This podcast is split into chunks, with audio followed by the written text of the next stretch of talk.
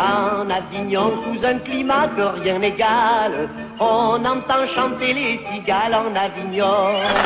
Attention, sujet sensible.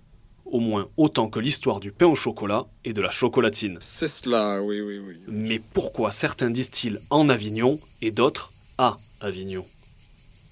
Pourquoi certains préfèrent-ils dire à Arles et d'autres en Arles? Pourquoi? Pourquoi? Pourquoi? Pourquoi? Pourquoi? Pourquoi? Pourquoi? Pourquoi Mais pourquoi Pour y voir un peu plus clair, petite plongée dans la langue française. Commençons ici par dire haut et fort que les deux versions sont valables. Enfin, l'une plus que l'autre quand même. Remontons un peu dans le temps.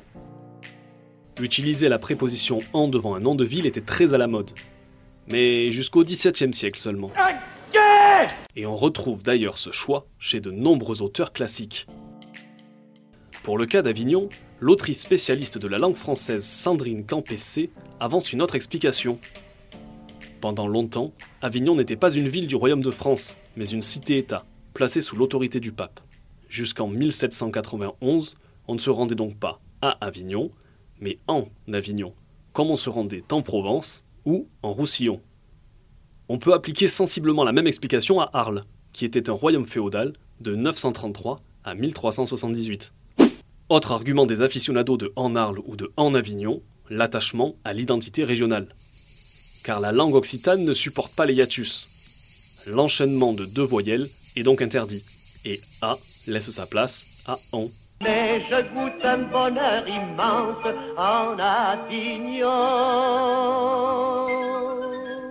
Tout ça n'a pas vraiment convaincu l'Académie française qui, il y a quelques années, a décidé de trancher. Si elle concède une exception régionale pour En Arles ou En Avignon, elle qualifie cependant d'archaïque son utilisation. Rendez-vous la semaine prochaine pour un nouveau pourquoi sur Midi Libre.